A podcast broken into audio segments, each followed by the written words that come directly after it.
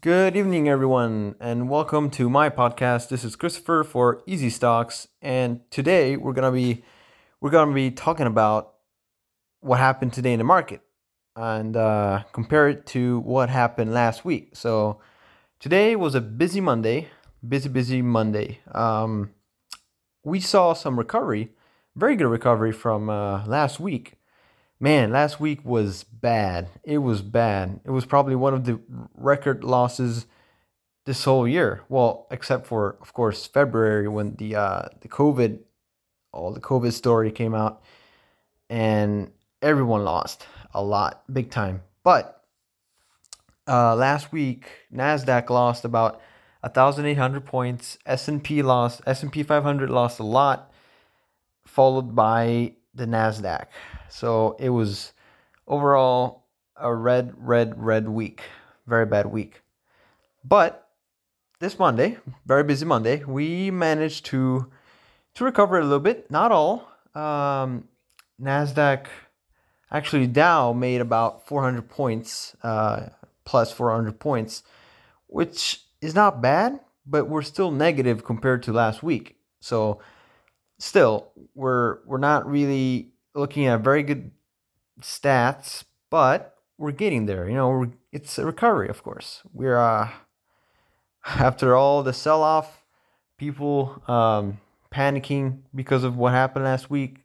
We're selling and all that, you know, because a lot of people started investing much before the COVID, and they were afraid that another sell-off like February would happen again so they decided just to sell some at a profit, a lower profit, and some at a loss because they just wanted they couldn't deal anymore with the with uh, the emotions, the the panic, the but you know I, I think it's normal because you can't run away from emotions. And a lot a lot of people have invested all their savings or probably invested a lot of their money and they don't want to lose it.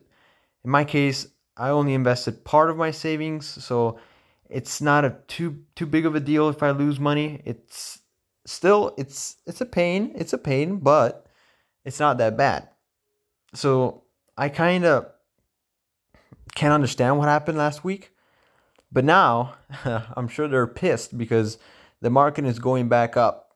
Um, Friday, I believe, yeah, last Friday uh, Tesla went down $30. It went down to $382. And that's when I picked up the stock. I picked a share up, and now they're up at 400 basically. Well, they went down a little bit more, like 397 something.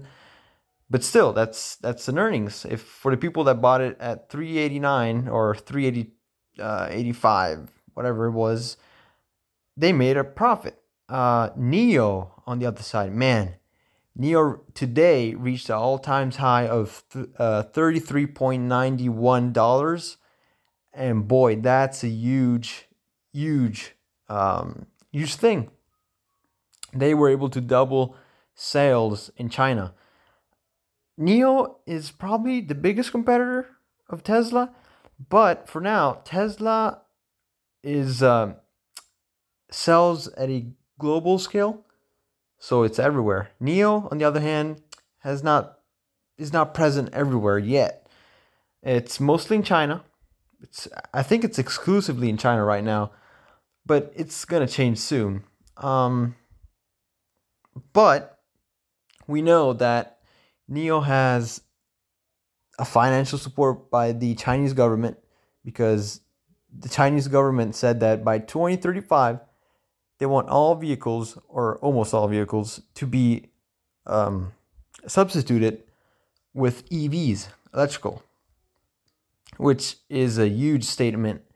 and means that the EV market is going to explode. It's going to boom uh, in China, uh, but I'm sure it's gonna it's gonna happen in America too. Maybe not as much, but it's gonna happen. So yeah, today overall it was a good recovery day. Uh, we had some green. Not a big deal. Well, I mean, it is a big deal because it's happening. It's better than fall, free falling again, um, but it's still not enough to recover fully. But it's on a good path. we're gonna get there. So yeah, thanks for tuning in for this uh, Monday update, and uh, hope you guys enjoyed it. And see you next time.